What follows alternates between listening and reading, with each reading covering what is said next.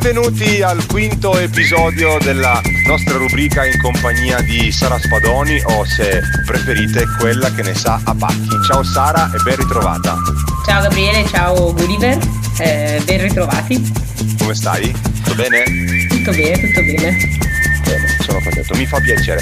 Allora, oggi eh, parliamo di un tema molto importante, molto attuale, molto moderno, eh, è sempre uno chiaramente dei temi che trattate eh, all'interno di, di opera e, ehm, e si tratta della comunicazione, che è un tema assolutamente decisamente importante e valido, buono per qualsiasi stagione. Eh, eh, che, cosa, che cosa significa comunicare e soprattutto che cosa significa comunicare oggi?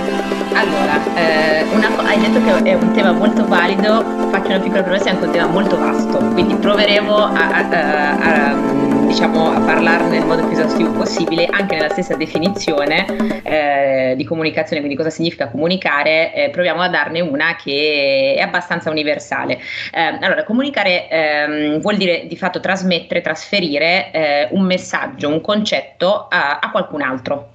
Questo mm. è, diciamo, questa è la definizione di comunicazione, però eh, se un tempo questo avveniva ehm, quasi solo in presenza, seppur a distanza, ma in presenza dell'altra persona o della, dell'altro interlocutore, oggi questo non è più vero, cioè avviene praticamente sempre. Eh, non, non, è necessario essere in compagnia di qualcuno per trasferirgli un messaggio, per trasferire qualcosa che noi vogliamo dire a questo qualcuno o ad altri in generale. Quindi mm. oggi con l'avvento della radio, della tv, ma soprattutto di internet e dei social, si, con, si comunica praticamente continuamente, più a distanza e in modo digitale che in presenza, quindi le cose si sono un po' ribaltate, però il concetto di base è sempre quello che dietro la comunicazione c'è eh, l'intenzione, la volontà di trasferire o la necessità a volte di trasferire un messaggio a qualcun altro. Eh sì, difatti diciamo che il tema è proprio eh, l'attualità di questo argomento, stiamo parlando e appunto stiamo comunicando e siamo calati in una realtà dove siamo costantemente bombardati da comunicazioni di qualunque tipo, qualsiasi tipo e qualsiasi livello comunicativo. Però chiaramente non ci vogliamo eh, lanciare in, un, in, una dissertazione sulla comunicazione, limitiamoci a cercare di capire come la comunicazione possa essere ehm, utilizzata, sfruttata dagli atleti e soprattutto perché e quanto sia importante la comunicazione per gli atleti. Perché è, comuni- è, è importante, scusami, comunicare per gli atleti? Ma allora, eh, lo è per tutti, eh, per gli atleti lo è eh, potenzialmente di più perché lo sport è solitamente un argomento di dominio pubblico e tra tutti eh, i sottoargomenti eh, dello sport gli atleti sono forse eh, quelli più, sono forse l'argomento più, più, accattivante di cui a tutti piace, piace parlare, no? E mm. sono anche quelli che vengono spesso chiamati più in causa a, ad esprimersi e a comunicare, quindi sono un po' l'oggetto e un po' eh, il soggetto attivo della comunicazione, quindi ehm, diciamo che l'aspetto comunicativo per un atleta è abbastanza importante e va di pari passo anche con il fatto che gli atleti abbiano una visibilità e un'esposizione maggiore rispetto a quella che no, oramai in queste puntate abbiamo chiamato persona normale, quindi non atleta. e, con un ehm, po' di spocchi anche l'abbiamo fatto, eh, tu soprattutto, esatto, esatto, non esatto. ti preoccupare. Ehm, diciamo che anche in questo caso la comunicazione può essere eh, un qualcosa di positivo per l'atleta e può spostare, eh, può, può, essere un'opportunità, no? eh, anziché una minaccia se viene utilizzata nel modo corretto e può spostare un po' l'ago della bilancia rispetto, eh, cioè il fatto di, di, comunicare bene può spostare l'ago della bilancia eh, nel far diventare la comunicazione e la visibilità e l'esposizione un qualcosa di positivo, quindi un'opportunità piuttosto che una minaccia. Quindi è abbastanza importante che gli atleti inizino inizino un po' a riflettere su quello che è il loro modo di comunicare e eh, cerchino di renderlo il più efficace possibile. Eh, su questo poi ehm, esistono diciamo, diverse situazioni, diversi canali e quindi anche diverse tecniche che possono rendere la comunicazione più efficace, quindi più puntuale e più adatta eh, rispetto appunto a tutta una serie di aspetti che caratterizzano la situazione e il canale che viene utilizzato. Ecco, e, e quindi tu hai parlato di efficacia nella comunicazione, ma che cosa, eh, cosa significa essere efficaci poi nella, poi nella pratica e, e, soprattutto, vabbè, io non sono più un atleta e quindi non mi interessa, però in realtà cerchiamo di dare dei consigli agli atleti che ci ascoltano. Come si fa ad essere efficaci quando bisogna comunicare, sia all'interno della propria attività professionale sportiva, sia anche all'esterno e non necessariamente soltanto eh, in modo legato al campo? Allora, anche qui partirei da cosa significa essere eh, efficace eh, quando si mm. comunica, quindi avere una, un, buono, un, buon modo di comunicare. Allora, qui io, mi, mi, ispiro a, a un, diciamo così, un, un, assist che mi ha, mi ha, fatto il mio collega Luca, che dice che esistono sempre tre discorsi dietro ad ognuno dei discorsi che vengono fatti.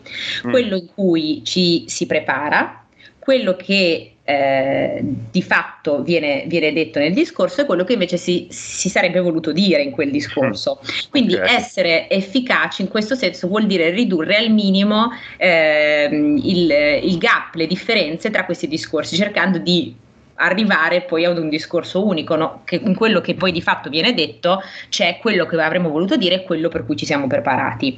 Allora, come si fa a fare questo? Quindi qui eh, cerco di rispondere un po' più puntualmente alla tua domanda. Eh, esistono diversi mh, mm, modi e diversi modelli per, per comunicare efficacemente o per provare a farlo, che ovviamente non dobbiamo immaginarci di applicare ogni volta che parliamo, perché altrimenti diventa o che scriviamo, però eh, se iniziamo Sarebbe a porre... un po' poco spontaneo, diciamo. Esatto, però se ci si inizia a lavorare, ci si pone eh, attenzione, poi questa cosa diventa anche un po' più automatica, no? Eh, per esempio uno di questi modelli è quello del eh, chi perché, cosa e come. Cosa vuol dire? Vuol dire che eh, ogni volta che dobbiamo o abbiamo la possibilità quantomeno di riflettere sul modo di comunicare, abbiamo la possibilità di prepararci, dobbiamo farci queste domande, cioè dobbiamo chiederci a chi ci rivolgiamo. Quindi mm. eh, è fondamentale conoscere l'identità del proprio interlocutore eh, rispetto a quello che, che, che si vuole dire. No? È normale che se il nostro interlocutore è uno o sono più, il modo di comunicare cambia. Se il nostro interlocutore è, nel caso degli atleti, l'allenatore o lo sponsor o il procuratore o il compagno di squadra, cambia il, certo. il, modo in cui io mi devo rivolgere a questa persona. Il registro come sì, si diceva una sì, volta. Okay. Esatto, esatto. però poi, poi, vedremo che in realtà il registro linguistico, quindi le parole non sono l'unica cosa che cambia. Mm. E, ehm, poi c'è il perché, cioè perché stiamo comunicando, mm, abbiamo che intento vogliamo raggiungere, cosa vogliamo che il nostro interlocutore eh, faccia o, o ottenga rispetto a quello che noi, eh, che noi, gli stiamo dicendo e cosa vogliamo ottenere noi. Okay. Poi il cosa, che eh, in realtà dovrebbe, si potrebbe pensare che viene per prima, eh, per, come primo aspetto, in realtà viene dopo il chi e dopo il perché. Eh, perché è, è, è, è bene eh, prima capire a chi ci si sta rivolgendo e il motivo per cui lo si sta facendo. Poi il cosa non dico che è modulabile, però ehm, diciamo è un aspetto quasi secondario. Quindi quindi il contenuto della propria comunicazione va allineato a questi altri due aspetti che abbiamo elencato prima e infine il come. Quindi il come è un po' quello che abbiamo eh, detto quando abbiamo parlato di più situazioni e più canali, cioè dove eh, attraverso quali canali mh, diciamo quello che vogliamo dire per arrivare a ottenere quello che vogliamo ottenere e a chi lo diciamo. Questo chiaramente è legato soltanto alla comunicazione, come dire, verbale, quindi quando si parla di persona, dal vivo, in una conversazione, in un'intervista, oppure quando bisogna eh, preparare un discorso, corretto? Oppure ci sono anche altre situazioni, anche altri, altri modi di comunicare? Ma allora partiamo dal fatto che solitamente tu hai detto per esempio prima no, che rispetto al chi si adatta al registro, perché sì. questa è, è, è, è, la tendenza, dopo aver presentato un modello come questo viene abbastanza spontaneo pensare che ok la cosa che adatto rispetto a queste quattro dimensioni sono le parole. In realtà eh, questo è parzialmente vero, nel senso che sicuramente le parole vanno adattate rispetto a queste dimensioni, ma le parole vere e proprie contano il 7% di tutto il processo comunicativo. Il 7% è, è appunto un valore abbastanza basso, quindi cosa è che okay. poi impatta veramente nel modo in cui si comunica? Ci sono le componenti non verbali e paraverbali. Le componenti ehm, paraverbali sono, uh, pesano più o meno per, per, il 38%, mentre quelli non verbali addirittura per il 55%. La componente verbale è quella di cui abbiamo parlato prima, sono di fatto le parole, la paraverbale sono il tono, il timbro, il volume, il ritmo e quella non verbale sono i famosi segnali che il nostro corpo dà, eh, lo sguardo, eh, come, ci, come, come ci stiamo muovendo mentre parliamo, il, il, la componente per esempio molto italiana di parlare con le mani è una componente decisamente... Esatto, è decis- decisamente non verbale. Quindi, Faccio eh, un attimo le tue veci, quindi sarebbe un po' il body language. Esatto, eh, proprio il body language. Uh, mi viene da chiederti, anzi, eliminiamo la finzione scenica e diciamolo che eh, abbiamo preparato per chi ci ascolta una sorta ecco, di piccolo bignamino con tre esempi pratici eh, di consigli, ecco, con dei consigli per gli atleti. Quindi tre esempi di situazioni tipiche in cui gli atleti si possono ritrovare all'interno della loro carriera per ognuno dei quali tu ci dirai, ci darai qualche consiglio che dovrebbero, secondo te, seguire gli atleti. Allora, se vuoi, se vuoi elenco io. Allora, eh, eh. il primo è l'intervista eh, post partita, post gara, post performance eh, che è andata male e, e, quindi bisogna dal vivo, quindi al microfono con, o magari anche con il video, quindi a caldo esprimere, esprimere un concetto. Eh, la seconda è eh, quella che magari poi interessa un po' di più a noi per, per, i temi che trattiamo, cioè scrivere a uno sponsor o comunque a un soggetto con cui si è interessati a collaborare per la prima volta e il terzo è comunicare sui social. Quindi partiamo dal primo, l'intervista a caldo alla fine di una partita che è andata male. Cosa devono fare gli atleti? La prima cosa è quasi una contraddizione, cioè il primo consiglio è quello di prepararsi, dici ma come a caldo, io come faccio ad essere preparato? È quello, si lega un po' a quello che hai appena detto rispetto al fatto che eh, comunicare e, e, pensare a come si comunica in situazioni di difficoltà non è semplice, no? Però possono, posso, si può fare un po' di lavoro sapendo che comunque una partita che andrà male, una gara che andrà male, una performance che andrà male ci sarà.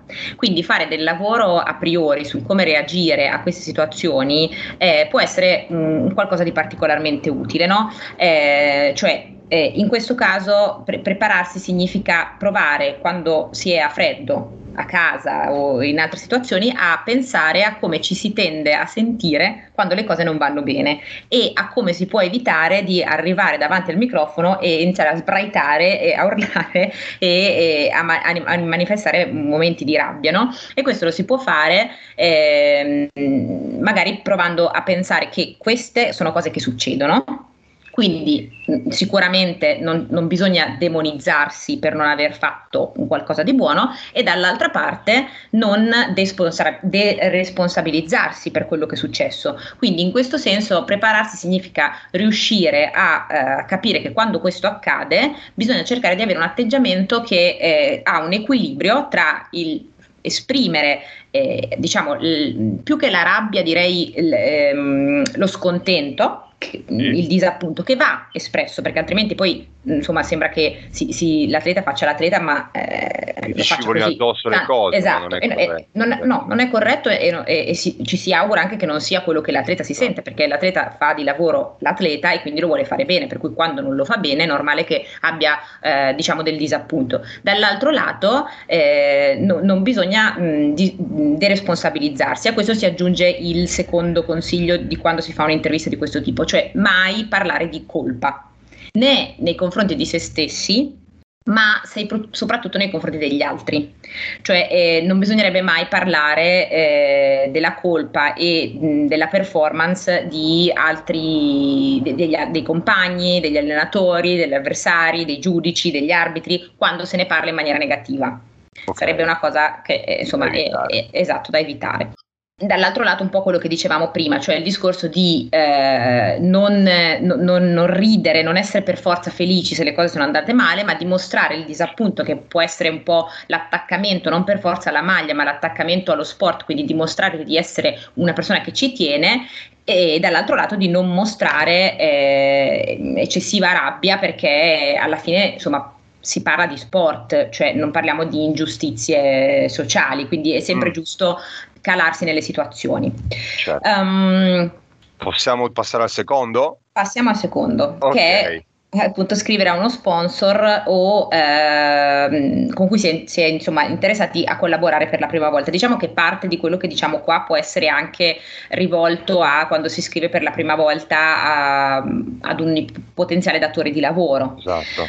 La prima cosa da fare è cercare di scrivere a qualcuno che è in grado di prendere decisioni di cui si ha un contatto diretto o indiretto, cioè eh, se si arriva uh, a conoscere una realtà con la quale si vuole collaborare uh, e di questo ne abbiamo accennato anche sul network attraverso un contatto diretto, eh, è bene farsi dare sempre o riuscire a, a, scrivere, a rivolgersi sempre alla persona che poi è in grado di prendere una decisione. La decisione non vuol dire per forza sì, collabori con noi, no, non collabori con noi, ma sì, ti faccio parlare con questa persona perché sono in grado di poterti portare a, a, a questo punto, no? quindi qualcuno che possa essere in grado di prendere delle decisioni. Eh, um, dall'altra poi utilizzare appunto una mail eh, o al massimo un messaggio su LinkedIn eh, piuttosto che invece un approccio sui social network perché ehm, se i social network che si, si, hanno, i propri profili sui social sono ben popolati e, e hanno eh, diciamo delle caratteristiche quali, quali e quantitative eh, che possono mh, essere importanti come elementi di valutazione per scegliere, per far sì che queste persone scelgano meno di farci collaborare con loro, è meglio utilizzarli come eh, un elemento del curriculum, cioè come qualcosa che va a corroborare la nostra candidatura, non come canale che si usa per comunicare con queste persone. Quando si scrive è sempre bene scrivere relativamente poco e far capire in poche righe quello che, eh, che si vuole dire. E quello che si vuole dire deve essere quello che si può fare per loro o per eh, l'azienda o lo sponsor eh, per cui si, si, vuole collaborare piuttosto che raccontare perché a noi piace quel, quello sponsor, perché a noi piace quell'azienda. Diciamo che fondamentalmente quando si chiede di collaborare lo si fa perché eh, si, si, chiede insomma in qualche modo di essere pagati no? certo. e nessuno, eh, cioè loro non hanno le, le, lo sponsor o l'azienda non ha bisogno di sentirsi dire perché a, a, noi piacciono così tanto e perché tanto noi vorremmo lavorare lì, ma ha bisogno di sapere perché potrebbe pagarci, cioè cosa noi possiamo fare per loro. Quindi concentriamoci su questo piuttosto che sul dire quanto loro siano fighi o interessanti per noi. E eh, l'altro consiglio è quello di chiudere sempre con eh, una richiesta puntuale, cioè ehm, non bisogna mai essere troppo vaghi, no? Perché poi fondamentalmente l'altra persona che spesso, eh, come tutti oggi, è iperimpegnata, eh, avrà delle difficoltà a capire, ok, cosa posso fare in maniera rapida per dare una risposta a questa persona? Quindi come si può chiudere? Non per forza dicendo, ok, collaboro con voi, non collaboro con voi, datemi una risposta, ma chiedendo magari udienza, eh, chiedendo di, essere, eh, di, di, fare un colloquio, di fare una chiamata, comunque chiedendo di pianificare un incontro, avendo una domanda precisa alla quale la persona dall'altra parte può, avere una risposta altrettanto, può dare una risposta altrettanto precisa. Mm, beh, come hai detto tu appunto prima, questi sono consigli diciamo universali. Chiaramente sono utili per gli atleti, ma sono utili per chiunque stia cercando un lavoro, voglia, voglia comunque sì. approcciarsi a, a, a, un'altra realtà ecco, rispetto a, a quella attuale. Bene, ma così come anche penso quella diciamo eh, legata al terzo esempio, cioè comunicare sui, comunicare sui social. Ecco, puoi spiegarci anche qualche cosa di questo esempio? Sì, allora diciamo che qua eh, è un argomento molto vasto no? Mm, e quindi cercherò di dare delle, delle raccomandazioni un po' eh, cioè, a, altrettanto eh, diciamo vaste che sono un po' più sull'atteggiamento da avere piuttosto che sul, eh, su che tipo di eh, immagine mettere o che, che parole usare. La, la, prima è che eh, va comunicato con, si bisogna comunicare con contenuti propri, bisogna pubblicare, postare se e quando si ha davvero qualcosa da dire. Altrimenti non è che è proprio necessario postare e stare lì ogni giorno a dire qualcosa. Ecco. Mm. Eh, una cosa che si potrebbe fare è un po' utilizzare, sfruttare i profili degli altri.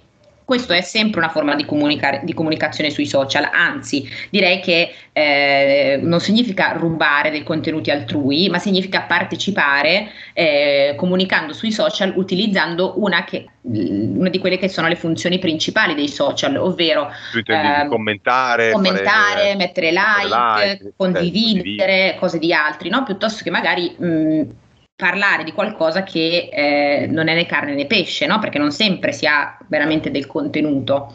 E, um, l'altro aspetto è eh, quello di evitare di fare errori, cioè eh, molto spesso si, eh, si trovano post, eh, soprattutto insomma, per atleti che, che, sono figure con una certa visibilità, eh, capisco che possa essere noioso e, e, che si vorrebbe essere il più spontanei possibile scrivere la qualunque, ma in realtà mh, mm, scrivere facendo degli errori, e non parlo di typo, ma parlo di eh, verbi mal coniugati, eh, omissione totale dei congiuntivi, eh, non è, non, è, buona cosa. Quindi io consiglio di, ehm, di avere un po', un, un po' cura quando si, quando si scrive, eh, anche perché, come abbiamo ribadito tante volte ne, nelle, nelle, puntate precedenti, quello che eh, si fa quando si è atleta lo, ce lo si porta dietro poi nel futuro, no?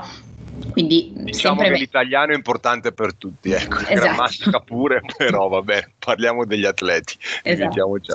ehm, quando, eh, l'altra cosa è quella di cercare di mostrarsi sempre eh, rispettosi, no? eh, nel senso che eh, capisco che magari gli atleti più di altri vengono eh, bombardati di richieste, ci sono tante persone che eh, commentano, che, che, scrivono, che magari fanno domande, a volte fanno anche, adesso fino a quando non offendono, l'idea è questa, fino a quando nessuno offende o eh, manca di rispetto, il mio consiglio è quello di rispondere sempre a tutti, eh, perché non costa, non costa poi così tanto, no? E anche rispondere no.